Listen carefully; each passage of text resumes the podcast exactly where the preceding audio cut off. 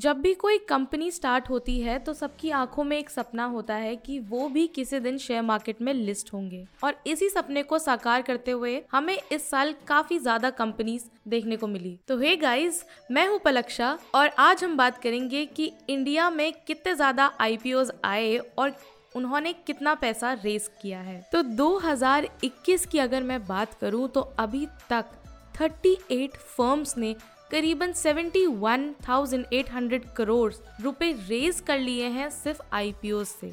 यानी कि हमें इतनी ज़्यादा कंपनीज़ शेयर मार्केट में लिस्ट होती हुई दिखी। अगर मैं यही डेटा पिछले साल से कंपेयर करूँ तो पिछले साल 16 पब्लिक इश्यूज़ ने करीबन 31,120 करोड़ रुपए रेज किए थे जो कि इस साल बिल्कुल डबल द नंबर दिख रहा है। अगर इसका रीजन देखें तो इस साल काफ़ी ज़्यादा जो पैंडमिक हिट सेक्टर्स थे या जो भी पैंडमिक रिलेटेड रेस्ट्रिक्शंस थे, वो भी काफ़ी हद तक ईज हुए, जिसकी वजह से हमने मार्केट में लिक्विडिटी भी देखी। तो इसी वजह से हमें काफ़ी ज़्यादा शेयर मार्केट में बूस्ट देखने को मिला और काफ़ी सेकेंडरी मार्केट में हमने लोगों का इंटरेस्ट देखा। निफ्टी ने भी अपना ऑल टाइम हाई हिट किया और ऐसे काफ़ी ज़्यादा सेक्टर्स थे जिनमें हमने काफ़ी अच्छी ग्रोथ देखी। अगर हम बात करें कि आईपीओ का मोमेंटम तो आईपीओ का मोमेंटम उस चीज़ पर भी डिपेंड करता है कि सेकेंडरी मार्केट में उसका बिहेवियर कैसा रहने वाला है, जो कि हमें पिछले दिनों काफ़ी अच्छा दिखा, काफ़ी ज़्यादा आईपीओ में हमने एक बहुत अच्छा लिस्टिंग गेन भी देखा।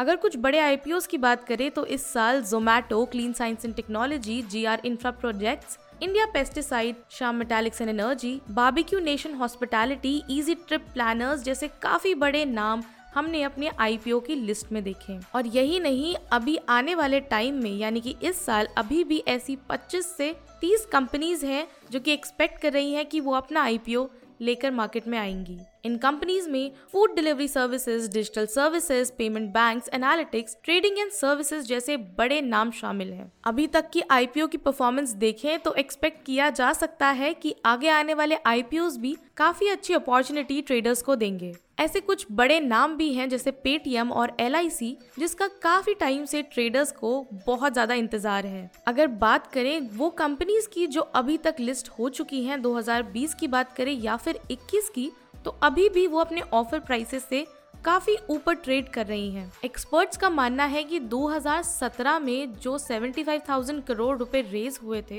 हो सकता है कि 2021 में ये रिकॉर्ड ब्रेक हो जाए। आई बिगिनर ट्रेडर्स के लिए और बाकी सारे ट्रेडर्स के लिए भी एक अच्छी इन्वेस्टमेंट अपॉर्चुनिटी लेकर आते हैं। तो अगर आप भी इन सारे आई पर नज़र बनाए हुए हैं और आगे आने वाले आई का वेट कर रहे हैं तो आपके लिए स्टोर में काफ़ी अच्छे और काफ़ी बड़े नाम भी हैं। इसी के साथ आज के पॉडकास्ट के लिए बस इतना ही। To know more such updates stay tuned to stock Pathshala